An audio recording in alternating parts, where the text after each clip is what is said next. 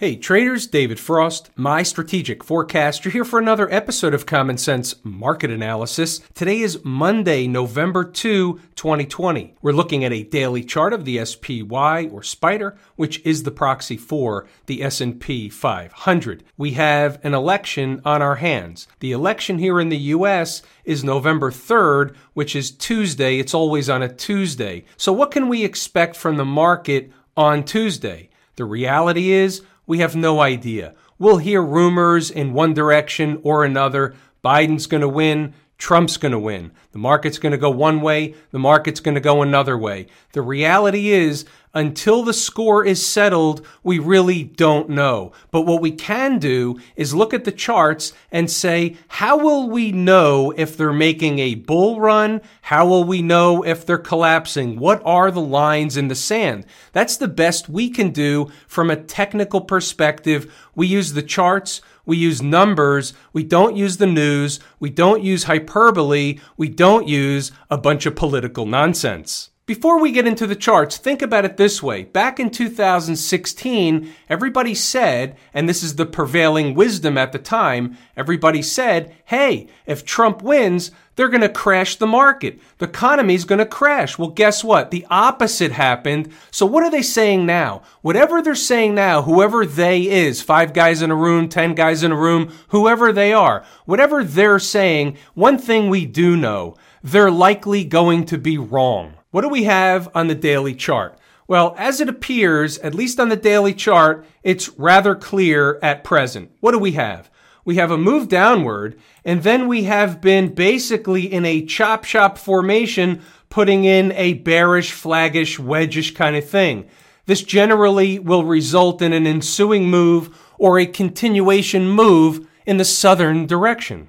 Now, being the umpire that we are, what actually takes that scenario off the table? Well, here's the way that would work. So let's say they start to rally the market. They tried today. They got up to the spot that I'm going to talk about. They got almost to the spot I'm going to talk about, but they couldn't do it and they fell back down. And incidentally, where's the 100 period moving average? 330.45, we closed below the 100 period moving average. That's a little bit ominous in and of itself. However, they've been back and through the 100 period moving average enough times to where it diminishes the importance of the moving average. However, they're basically riding the moving average. But here's the more important thing. If they were going to rally, they need to get over the top and begin closing hourly and then obviously daily above the high of this last breakdown candle. 332.84 is the number. What does that do? That opens the door to fill the gap that resides at 338.22. If they're filling the gap, the news is bullish, everybody's bullish, the sentiment is bullish, there's moving averages coming in over that price. It would make sense and it wouldn't be out of the ordinary if they're up in that direction for them to spike into the moving averages, closing hourly and then daily above the moving averages, and all of a sudden we have another flip around on our hands. The big number up in that area, up in that neighborhood is actually 242. You might want to jot that down. What about the South Side? We have some interesting stuff on the South Side. Those of you that have been around a while will remember something that's going to come up in about a minute. First, let's say they failed and they begin going back down in the neighborhood where they were Friday. The low on Friday was 322.60. Let's say they get to that. Below that, you have a double bottom here. That's at 319.80. We'll just call it 320 for argument's sake. But here's the thing. Those of you that have been around a while will remember a number, and here it is 318.92. If there was ever a bona fide breakout area, which is also a gap that was never filled, looks like it was filled here. The low here was 319 and a quarter. It was not filled over here. This was a breakout area. This was a gap and is a gap that was not filled. Coming back down, they've tested it and retested it a number of times. Coming back down, if this gap does not hold and they get below that gap, I think that's a recipe for a good night Irene scenario. However, however, that day was a reversal day. They could have fallen out of bed that day. I remember that day. They didn't. They reversed. They never looked back. That's an important day. That's an important candle. That's an important number. And this will be an important low at 312. Write that down too. All in all, it was a pretty good day across the market. The S&P 500 was up about 1.2%. The Nasdaq Composite, which was down most of the day, finished up four tenths of 1%. The up day was on average volume, but with the election looming, it's very hard to make heads or tails or a federal case out of any direction, whatever the market does leading up into election day. We know that the tide can change no matter what's going on leading up into the election based on the results of the election. It's not the results that we have to worry about. It's the market's reaction to the results that we have to worry about. We don't know. You don't know. I don't know. Nobody knows how the market's going to react no matter who wins or how the market might react if we don't have a winner on Tuesday. That's also a distinct possibility. Let's switch over to inside the numbers, a couple of high level thoughts. First, stocks on the move, shooting blanks. The scanner was absolutely shooting blanks this morning, came up with absolutely nada. We don't invent trades. If the market's not handing us an opportunity, we move on. We woke up really green today. We had the makings of a gap and crap today, but they didn't do that. There was a late day or mid afternoon rescue operation. They could have sent the market down a lot farther than it was, but there was a rescue operation. They finished relatively strong on the day. Last week, it looks like they're going into the abyss. They end up gapping them up by Monday morning. They issue a pie in the face to those that bought short over the weekend or bought short on Friday, hoping that we get a collapse over the weekend into Monday. Therefore, they would get paid on the puts. That rarely happens. What happens more often than not is the lemon meringue pie. Let's see what we've got in the early thoughts. This will be interesting to those of you that are intraday traders or wish to be an intraday trader, wondering if this information is any good or not. So let's find out. Early thoughts. This is before the opening bell. Let's talk destination. Where are they going? And is it just a test or are things as bullish as they appear to start the week? So that's the frame of mind. Are they just running a test of something or are they really bullish and they're just going to take off? And this is just the first leg of a multi-leg, multi-day rally. So we have to know where we stand going into the day. What's the likely scenario? What's framing the day? We don't know yet for sure, but we have an awareness of what the lay of the land is. There's a spot above current price that will be a gateway to a much bigger rally. So we're talking about 33 and a quarter in the ES, 332.54 in the SPY. So what we're saying here is running a test into that area is one thing, and they were there in the pre-market. So we want to see what happens after the opening bell. Running a test is one thing. Getting above that zone and closing candles, first 10, 15, half an hour, hourly candle above that area is an entirely different thing. Let's move along and see what else was going on. 921, here's the thought, the last thought before they ring the bell. We have to let them open the week and the day before getting a handle on the deal of the morning. We need to let them trade out a little bit. We don't want to get involved in the morning rush, the shakeout operation. We want to take advantage of the shakeout operation. Sometimes the shakeout operation is downward. Sometimes the shakeout operation is upward. That would be where they suck in the Johnny come latelys and then they pull the rug out, sending the market back down. That's pretty much what happened today. So we're setting the stage once again. Opening above 330 in the SPY would be good for the bulls. The longer they're above 330, that's a line in the sand. It's a psychological line in the sand, but guess what? If you've been around here long enough, it works. The longer they're above 330, the more magnetic 332 to 332.50 area becomes. This is worth repeating. The longer they're above 330, the more magnetic the 332 to 332.50 area becomes. We also give the flip side before the opening bell in case they kill him at the open. 326.50 was my target on the downside all day. Not meaning target like they're going to get there. Target meaning if they got there, I was a willing long trading participant. Doesn't mean that's the only trade, but that was definitely a number of interest.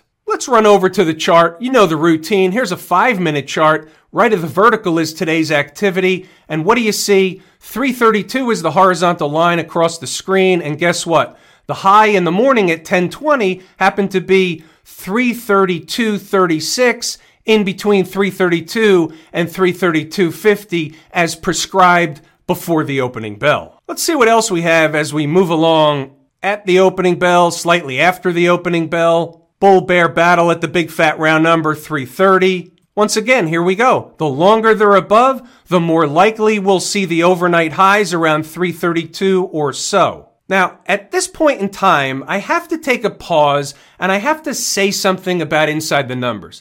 Now, there's a scenario in this commentary from before the opening bell to slightly after the opening bell. While I'm not coming out and saying, hey, buy the market because I know it's going to 332, what I am saying is, as long as they're above 330, they're going to go to 332. If you're willing to take the chance and you're a long trading participant and you want to take that trade in the morning knowing that the morning volatility can be a little bit wild, that becomes a trader's choice. I'm telling you what the likely scenario is. I'm not telling you what to do. I'm not doing it for you. That's what this is. Sometimes I'm just going to flat out and say, here's what's going to happen. I'm almost 100% sure. I'm never 100% sure, but I'm as close as it's going to be. We've seen that before. There's other times like this morning where if this is happening, this is traditionally what's going to happen next. All right, let's move it along. As we move up a little bit, I give you another little hint on why that 330 number, other than psychological, was important.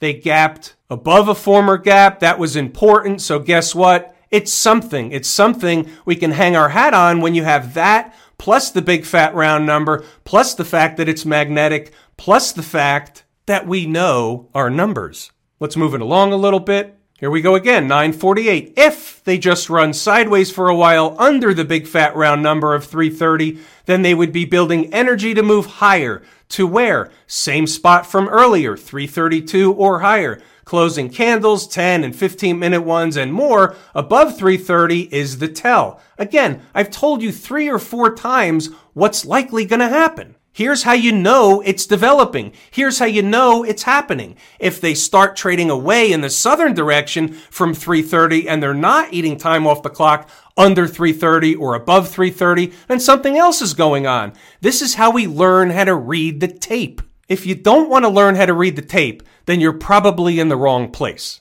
Moving right along. Here you go, 953. Let's say they do the thing where they run a test of the overnight high. That's up in that same area. I keep saying it over and over and over again. That's a hint, which they should. Another hint. Will there be overhead resistance up there?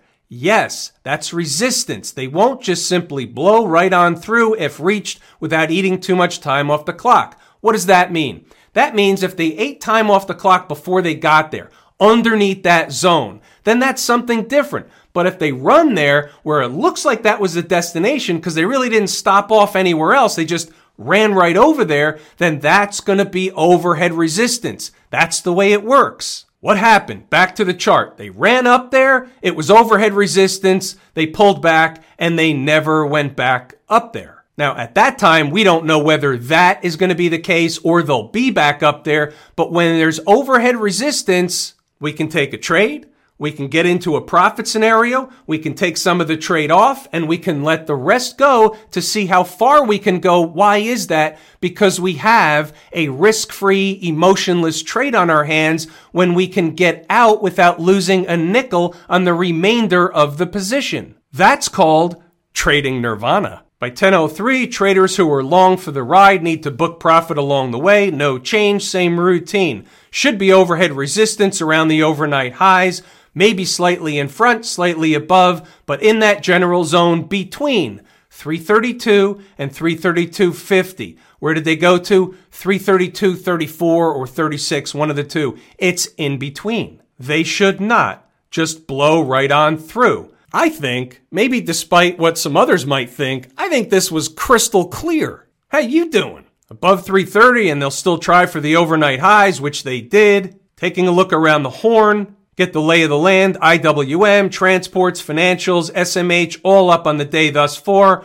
until and unless these things change and the SPY gets back below 330, it's bullish on its face. That's an awareness. Now, they did get below 330. We know that's a line in the sand. Therefore, we know what to do with that information. 1021, they did the thing where they run the test of the overnight highs, yada, yada, yada. Then they pulled back. So what you can do here is pause the video, read the rest of the notes on your own to see how accurate or not accurate they were. What I urge you to do is read the notes, pause the video, go back to the charts, double check the work. What I showed you was what happened in the morning. The morning is the bread and butter. If you're not participating in the morning trade and you're trying to find another trade in the afternoon around lunch, 11 o'clock, 12 o'clock, after lunch, it's a much difficult time to find a trade as opposed to the morning time. You have more participants in the morning. There's more volume in the morning. The market runs faster to a destination in the morning, which gives traders a bigger tell. When the market's creeping and it's slow, you can make a case for one thing or the other. Now we're looking at a 15 minute chart. We're going to switch gears for a second and we're going to do a little bit of something different, but it's something that relates to what was inside the numbers. So if you read it, what you'll see is that we were targeting, I was targeting the gap at 326.50, but there was also support and it set it a number of times at 328. This is after the market topped out in the morning and it started to go back down. So what was the low when it did finally reach a low? 327 and a quarter, which was basically in between 326.50 and 328. Let me show you where this stuff came from.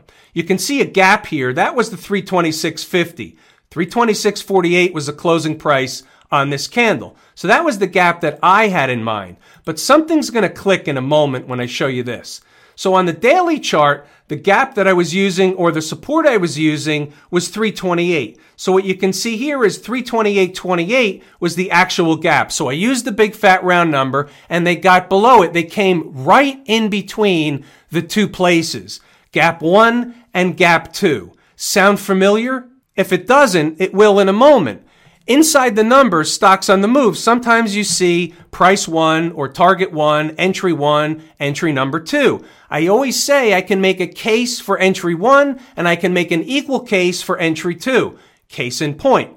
We can make an equal case for either gap, the daily chart gap or the intraday gap at 326.50 or the support at 328. And guess what? They split the difference, which who knew that was going to happen? So as a trader, if you're a pro trader, you want to be a pro trader, you want to act like a pro trader, then you have to take the best deal on the board. I was saying 328 could be support and they bounced off 328 and some traders may have had some scalp trades in and around 328. But if you're a real pro trader, you have to say, I want the best deal on the board. I want the discount. They're either going to give me my price or no price. I don't want the trade. I was saying 326.50 was that intraday gap that I wanted. If they get there, I'm going to take the trade. If they don't get there, I'm okay with that. In the afternoon, you really don't have enough time to be taking both numbers. Let's say they got to the second number at 345 in the afternoon. What do you do with that? You hold it overnight. Do you cut and run? You don't know what to do with that. There's no time left on the clock. That's the reason why, or one of the reasons why anyway, that the afternoon trade, at least in this case, was more difficult than a morning trade. Gabish? Gabish. How about the IWM? And guess what? The IWM is my favorite market leading indicator, up $2.67, 1.74%. They're knocking on the door of that high and the corresponding high that we talked about in the SPY. Look at this. They're knocking on the door. What was that high? 155.79. They closed above it. I didn't even realize that by the close. 155.82. So guess what? if they're going to have a wink wink like a tell, right, off the daily chart, they closed above. They're officially from a technical perspective, and this is from where I sit, right? This is how I look at the markets. You signed up for a ticket on my ride. So as far as I'm concerned, they open the door to go up to that gap, the same corresponding gap that we discussed in the SPY. Here it's 158 18 or higher. About the second favorite market leading indicator in the transports? What's it telling us? Well, it's not telling us the same thing that the IWM is telling us. What it's telling us is much more similar to the SPY chart. You have a bearish, flaggish, wedgish kind of pattern inside of this last breakdown candle from the 28th of October. So until and unless they clear the high of that candle, first on an hourly basis, and if they're doing that, they're likely going to go up and fill this gap, but they have to close above it on a daily basis. Then you have the 50 period moving average and that aforementioned gap to contend with right above. Transports aren't out of the woods just yet. Pretty weak showing all in all for the folks out in Silicon Valley. While the NASDAQ composite and the Qs finished in the green today, they really were the lagging index. This is a growth index similar to the IWM. So this is where money goes because they want quick growth. They want momentum. That's what they're looking for. They're not getting in here now. So money is not necessarily flowing into the momentum stuff. Will that happen all at once post election? Anything goes. We don't know. I'm just stating what it is here today at present on the chart. And at present on the chart, they're basically hovering on top of the 100 period moving average, still with an open invitation down to 265 or below. How about a strong showing for the financial sector? The XLF trades right up into the bottom end of these converging moving averages fills the gap, and guess what? Closes over the gap. So the gap is at 24.23. Closing price today is 24.31. The takeaway from that is not a negative, but yet a positive. They gapped up. They went sideways. What are they doing? They finished near the high of today's range. So what they're doing is they're building energy for another push higher. To where? 2450, 2475. Write that down. How about Smash Mouth? Any takeaway from Smash Mouth? It's doing the bearish, flaggish, wedgish kind of thing. We don't really need to go any farther. What you have here is a move downward. They're hovering, they're eating time off the clock underneath the 50 period moving average. Does this sound familiar? We saw a chart like this just 20 minutes ago. This one is different than the rest. They filled a gap, they're back down, you need to get the SMH to start rallying. That'll help bring up the tech sector or the Qs. Without all this stuff, no dice. Have I told you how much I appreciate each and every one of you and that without you, these videos are not possible? That is true and accurate information. We're going to pull the ripcord here today. It's everything I wanted to and intended to discuss. I'm David Frost, my strategic forecast. Thanks again for tuning in to another episode of Common Sense market analysis.